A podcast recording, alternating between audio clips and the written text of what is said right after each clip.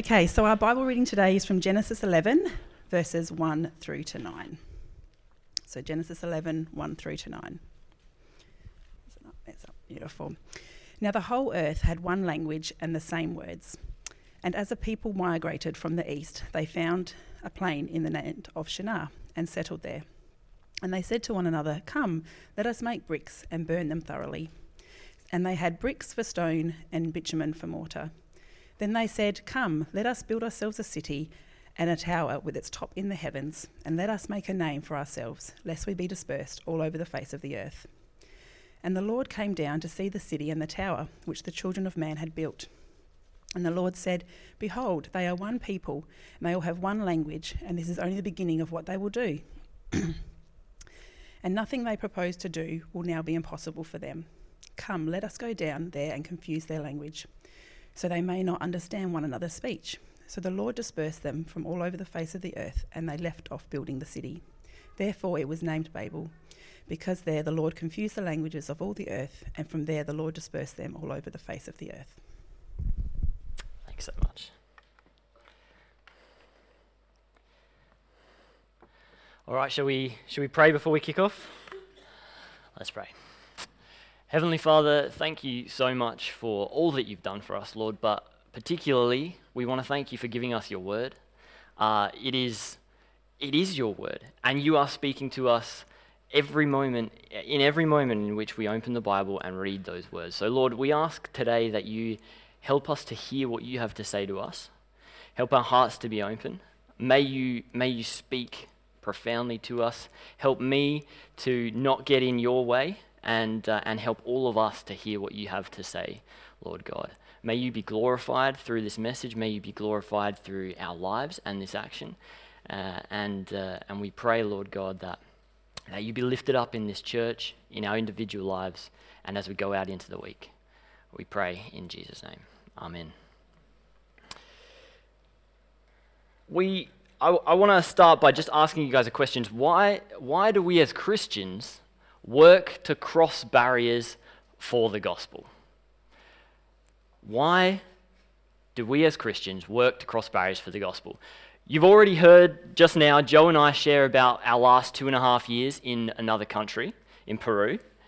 And when we first arrived there, we spent an entire year learning language. We learned to speak, we learned about the Peruvian culture, about their worldview, about their history and specific needs. And one year isn't actually a short time. It's also not without a cost. And I can tell you it's not easy to learn a language. And so it's, it's tempting to think why bother? Why go to all that trouble? Why not just work with translators, uh, teach Peruvians English, or, or just focus on English speakers or ministering in Australia?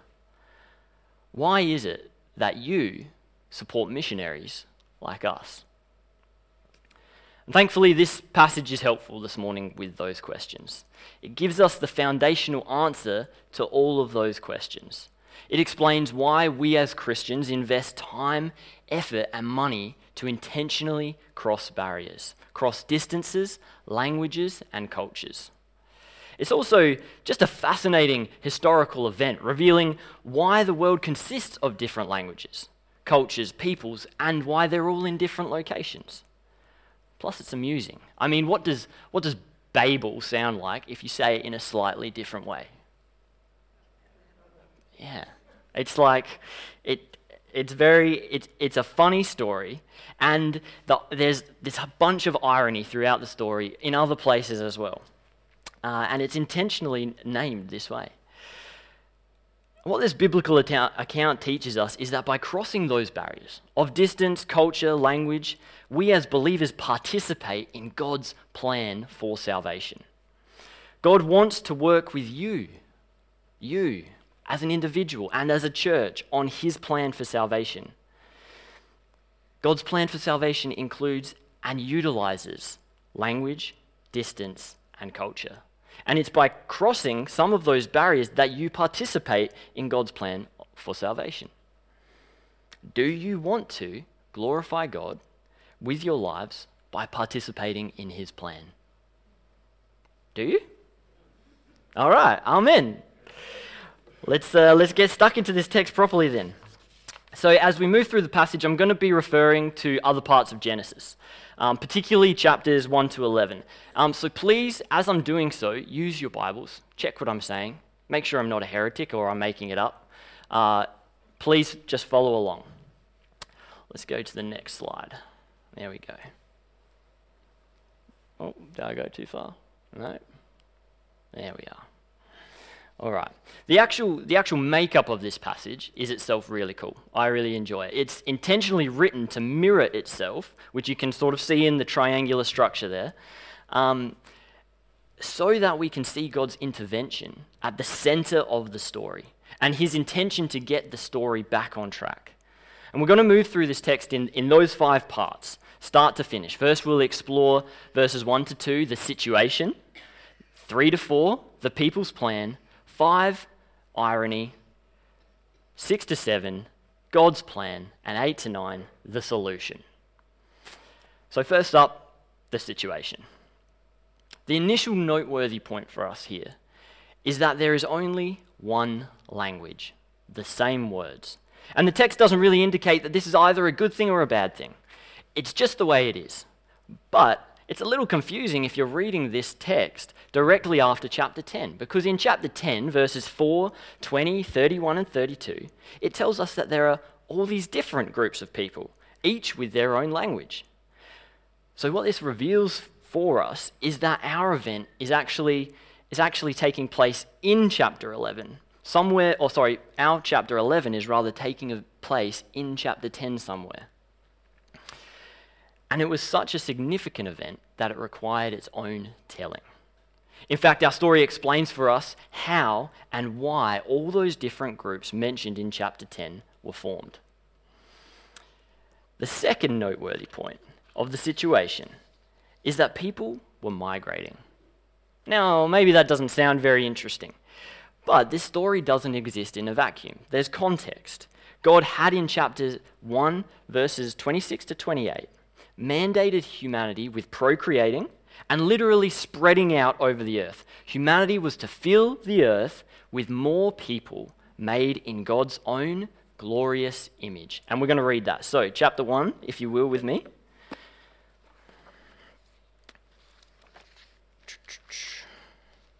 Chapter 1, verse 26 to 28 says, and I'm in the ESV. Chapter 1, 26 to 28. Then God said, Let us make man in our image, after our likeness, and let them have dominion over the fish of the sea, and over the birds of the heavens, and over the livestock, and over all the earth, and over every creeping thing that creeps on the earth. So God, God created man in his own image. In the image of God, he created him. Male and female, he created them. And God blessed them. And God said to them, Be fruitful and multiply, and fill the earth, and subdue it, and have dominion over the fish of the sea, and over the birds of the heavens, and over every living thing that moves on the earth.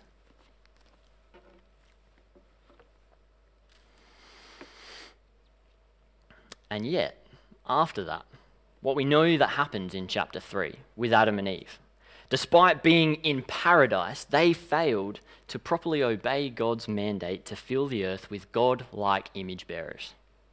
Instead, they sought to be gods themselves, tarnishing their own God-like image. They believed Satan's lie to them that God was holding back real goodness and the fullness of life from them.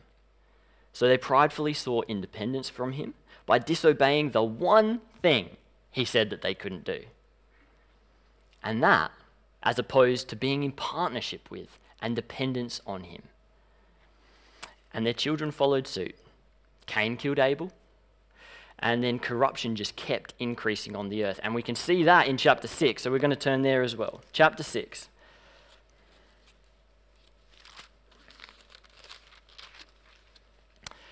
Six, five to six says, the Lord saw that the wickedness of man was great in the earth, and that every intention of the thoughts of his heart was only evil continually. And the Lord regretted that he had made man on the earth, and it grieved him to his heart. It grieved him to his heart. It got so bad that in chapters 6 through 9, as you keep reading, God had to wipe the slate clean. We know this story. God flooded the earth and started all over again with Noah and his family. Hence, despite humanity's disobedience and evil, God was able to rejig things so that his plan could continue. And he repeated his plan and mandate to humanity via Noah, which we're going to read now in chapter 9. So let's go, chapter 9. Chapter 9, verse 1. And God blessed Noah and his sons and said to them, Be fruitful and multiply and fill the earth. And then verse 6 and 7. Whoever sheds the blood of man, by, the, by man shall his blood be shed. For God made man in his own image. And you, be fruitful and multiply. Increase greatly on the earth and multiply in it.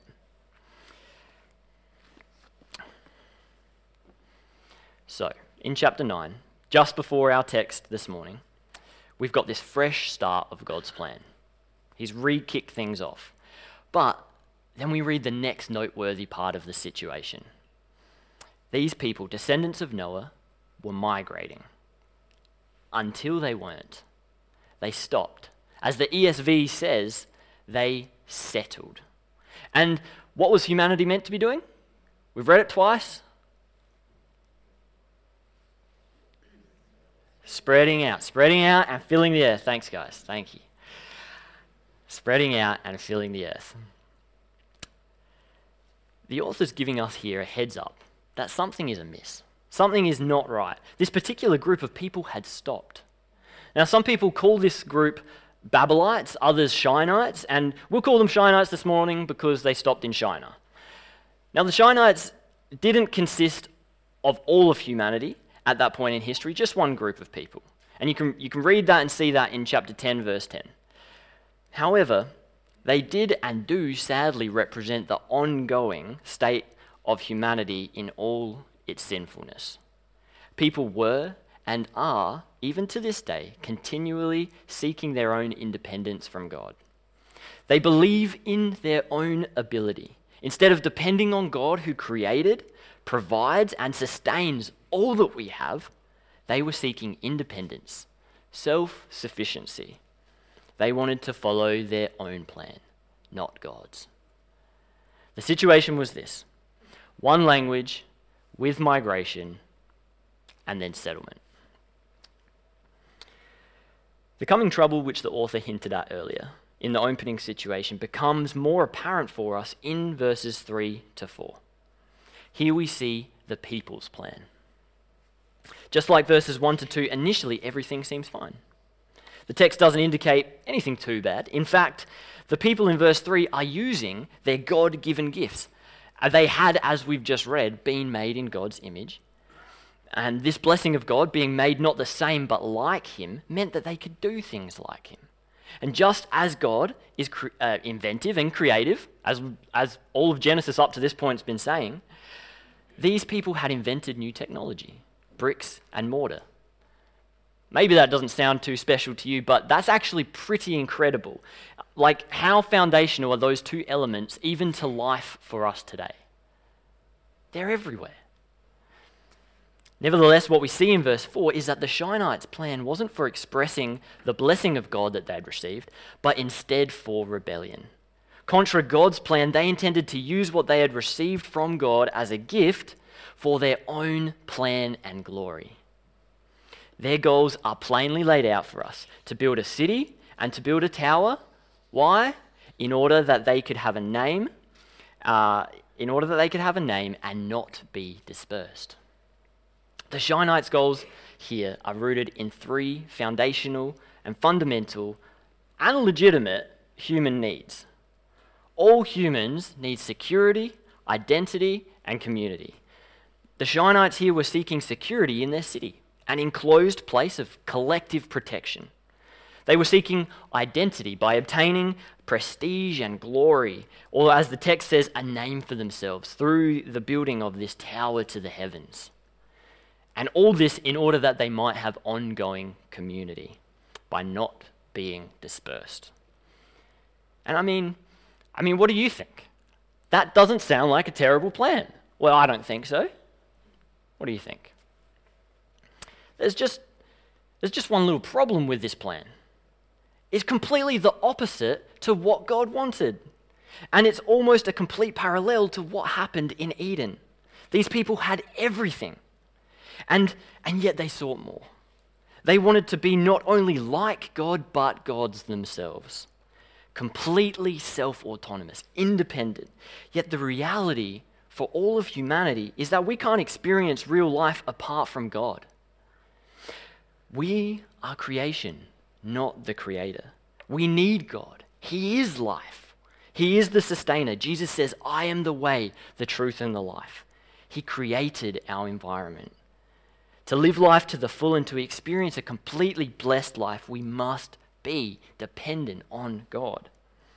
When we step apart from the plan of God, we don't obtain more, we lose what we already had.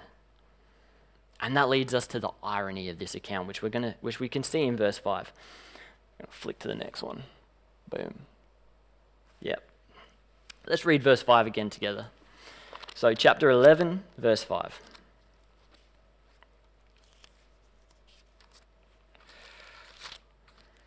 Oh, if I can get there. Chapter 11, verse 5. And the Lord came down to see the city and the tower, which the children of man had built. Let me read that again. And the Lord came down to see the city and the tower, which the children of man had built. Okay.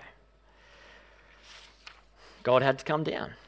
The irony here is that despite what the people thought of their grand plans, a huge city, and a tower into the heavens, God had to come all the way down to see it.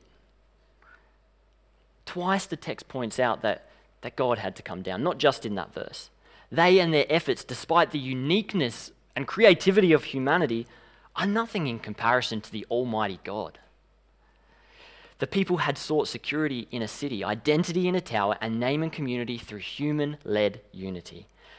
But Another irony here is that they already had all of those blessings in God. He was their security. As we read in 9 5 to 6, God made his covenant with Noah and his family, promising to be their protector, their justice, to bring vengeance on their enemies if anyone came against them. They didn't need to worry about security, He would protect them. God was also where they could find their identity. They were made in His image. Humanity was so unique that there was no other creature like them. Woman was made specifically from or for man because she was so perfectly unlike and superior to everything else in creation. Genesis 2:18 to 24. They were created to govern the, cre- uh, the creation together in harmony, not like we see today. Humanity, humanity was already godlike with created, creativity, governance, relationship, and so much more. And humanity was made in relationship with God. He was their community from the very first moment of life. He walked in the garden with them. He was the rela- relationship that informed their other relationships with each other and with the world. God is the basis of healthy community. But we, believing Satan's lie, thought God was holding back on us, and so we wanted more. The tragedy here is that when God ironically comes down to see all of this counterfeit blessing that man had created for themselves, he no longer identified these people as his. No longer were they referred to as children made in his image, but rather children of man. They had lost their security identity, and community because of their desire for independence to follow their own plans. Relationship with God was broken due to rebellion against his plan. The irony in this story is amusing, but it is also tragic. So now we arrive at God's plan, verses 6 to 7. In the face of humanity's rebellion, yet again, just after having recreated the world, and promising not to wipe them out in similar fashion, the flood, what does God do? He steps into the story again. He intervenes again. He enacted part of his own original plan to bring about the fullness of his plan. God always intended that this world would be filled with people. But God never intended that this world would be filled with people who are all the same. How boring would that be?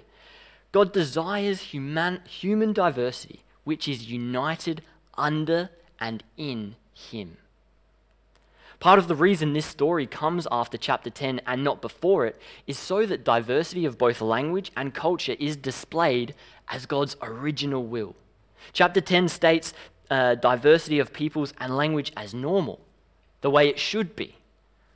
Hence, all the repetition of a nation, a language, a people.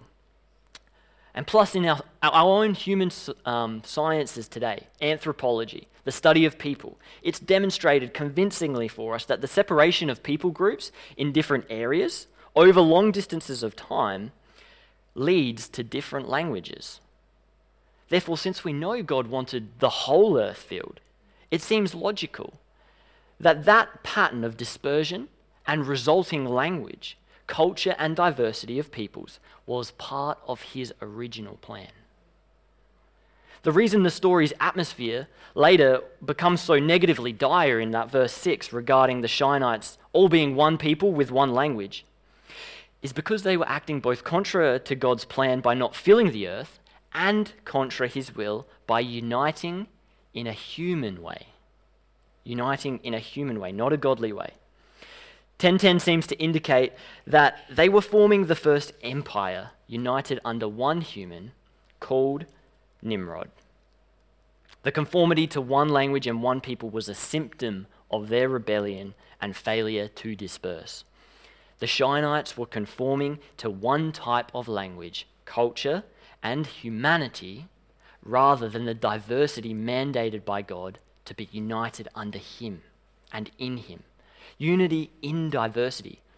It's something that we see even in the very own person of God Father, Son, and Holy Spirit. They do different things, but they're the same person.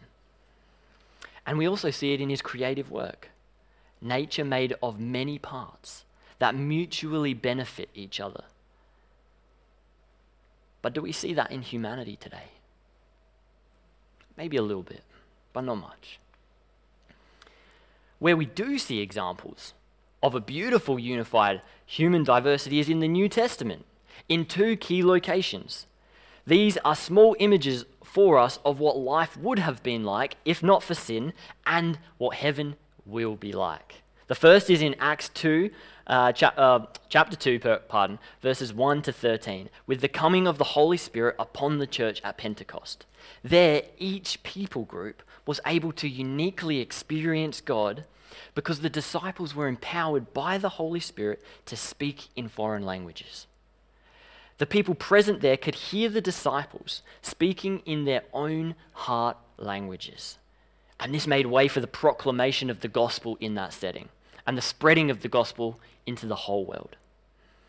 And the second is in Revelation 7 9 to 10 and 14 6. Revelation 7 9 to 10 and 14 6. In both those passages, the chosen people of God are from every tribe, people group, and nation, and language.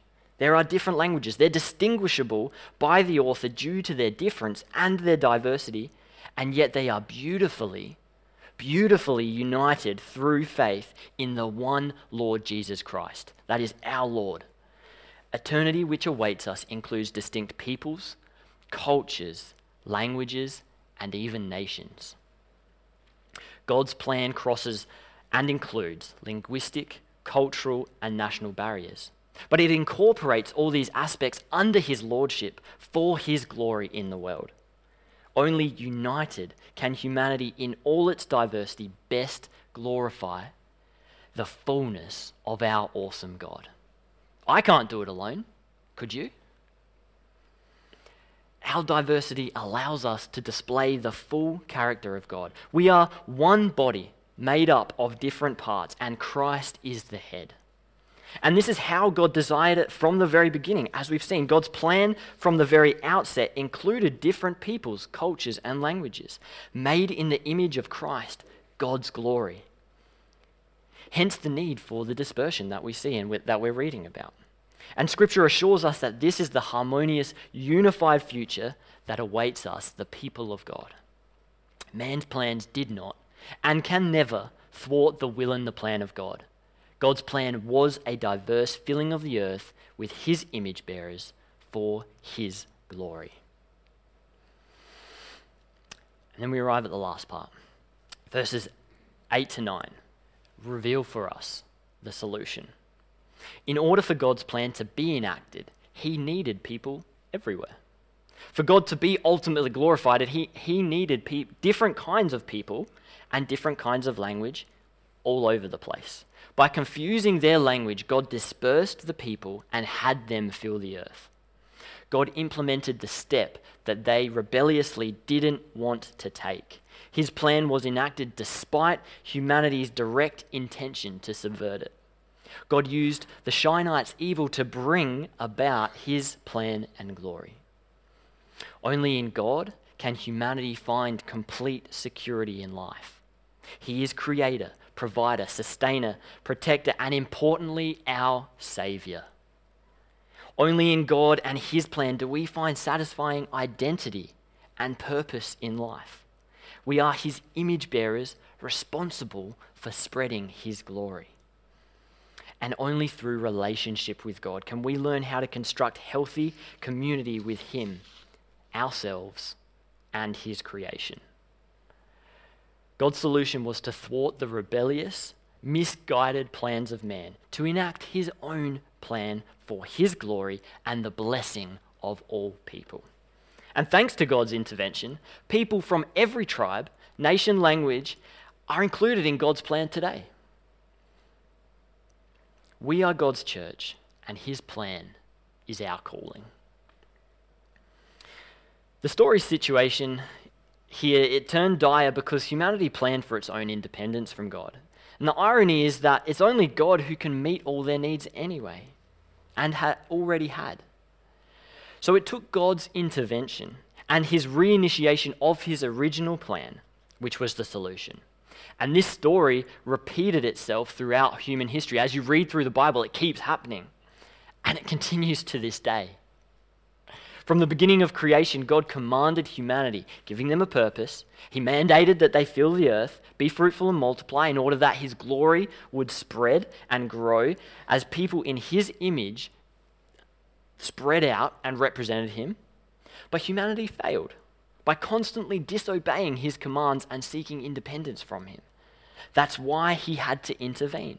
That's why he flooded the earth. And that's why he intervened again and confused the language so that his good plans would continue.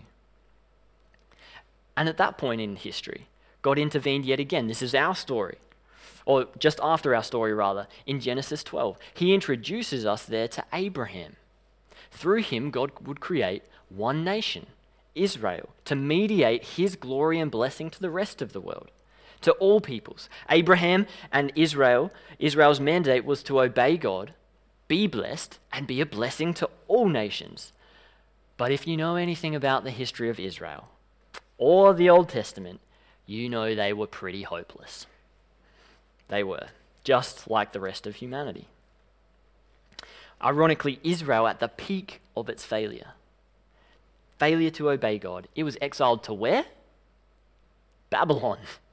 Babylon, the very place our story likely occurred, and to the descendants of some of those who are in our story. Israel's failure made it necessary for God to again intervene in a special way in human history. And how did he do that?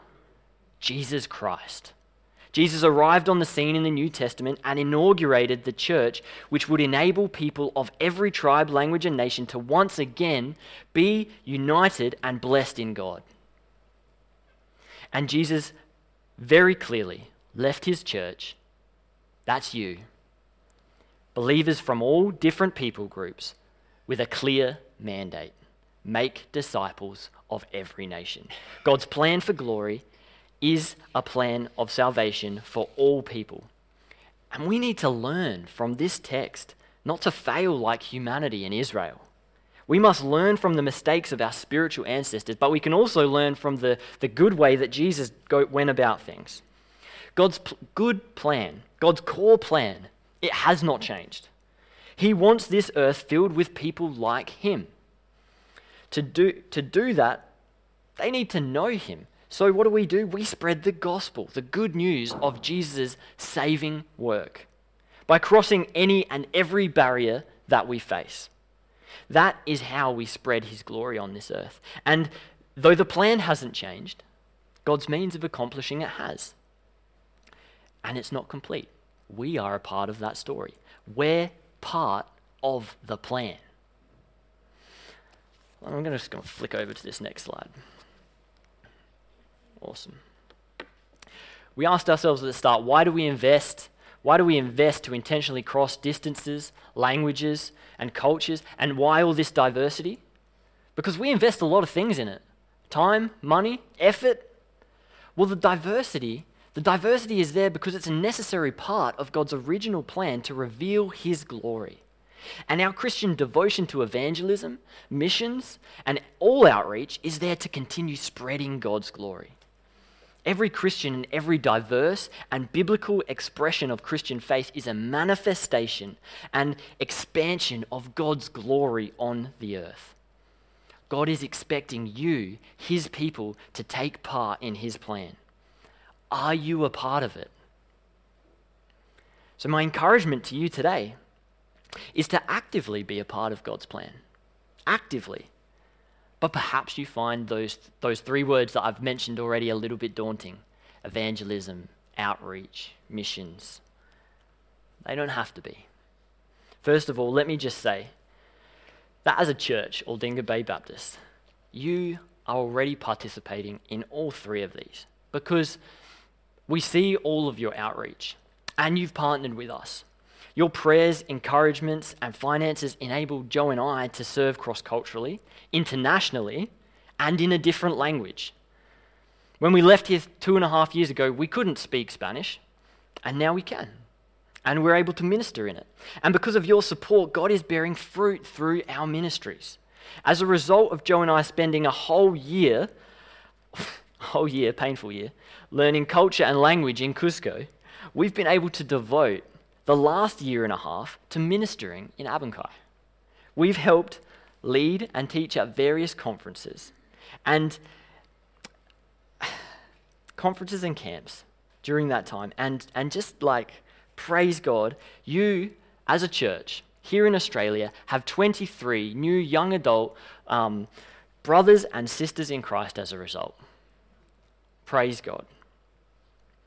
Another overflow of one of our other ministries was an interdenominational conference that Joe mentioned that we organised for the deepening of faith for the city's young adults. And the main feedback we received from attendees there was a sense of spiritual reconnection with God and greater understanding of His will for their lives.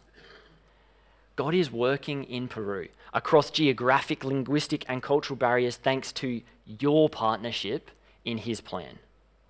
All those new and growing believers in Peru are revealing God's glory and reaching others with it as well, via their own unique Peruvian, Spanish, Quechua, rural, urban, all different expressions of faith. Glory to God. But on an individual and a personal level, how are you participating in God's plan? How, how are you doing it in your own life? Because if we want to fill this earth with God's glory, we need to be becoming ever more like Him. We need to be growing in our own image bearing likeness of Him. And this requires our dedication to personal time with Him. It is there that we also develop our dependence and our trust on God and in Him.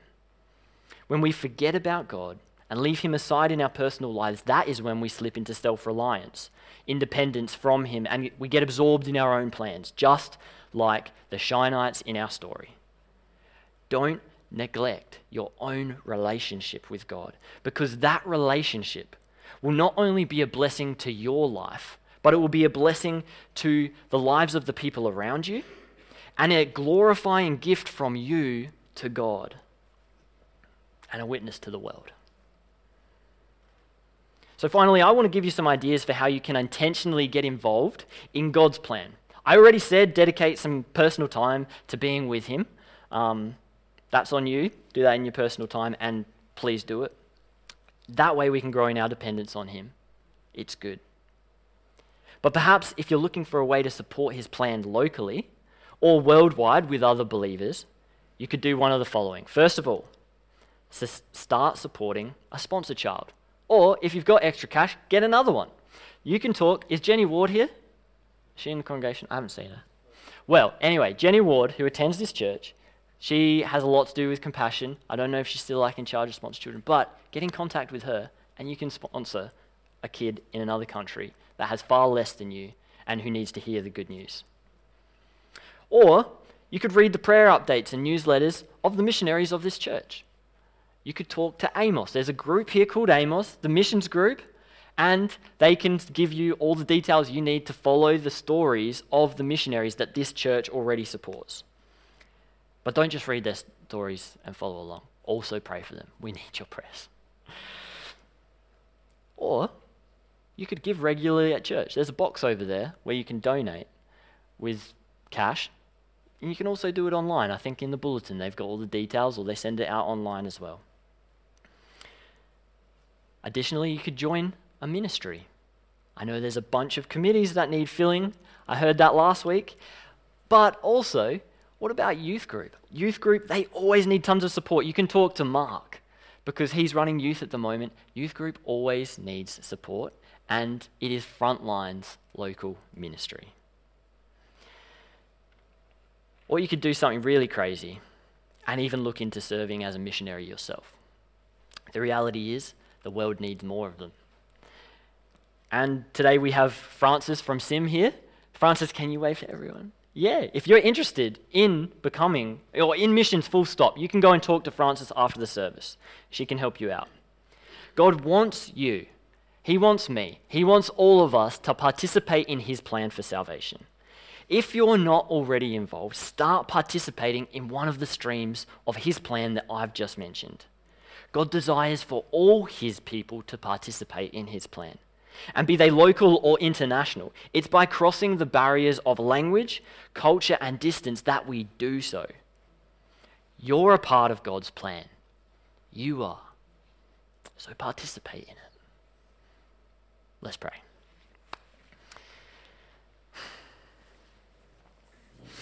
Heavenly Father, we want to pray just like we did at the start and say thank you for your word. It is powerful. It does change our lives. And Lord, every part of it, whether it's at the beginning or the end of the book, applies to our lives. Jesus Christ, we want to thank you for the, the saving work you did by coming into this world, crossing a million barriers language, culture. You are the incarnation of God Himself to humanity. In you we see God. Thank you, Lord, for coming that we might know you, the Father and have the Holy Spirit live in us. Lord God, we pray that, that you would empower us by the Spirit to be able to cross barriers, whether they are local or international, Lord God. Help us, provoke us, Lord, to participate in your plan and help us to do so effectively. Lord, it doesn't matter how many skills we have, how intelligent we are, you can use us. And so help us, Lord God, to get excited about your plan, to find a way to participate in it, and to be a blessing a glorifying blessing to you and your kingdom. And may we be blessed by you in the process. We pray this in Jesus' name. Amen.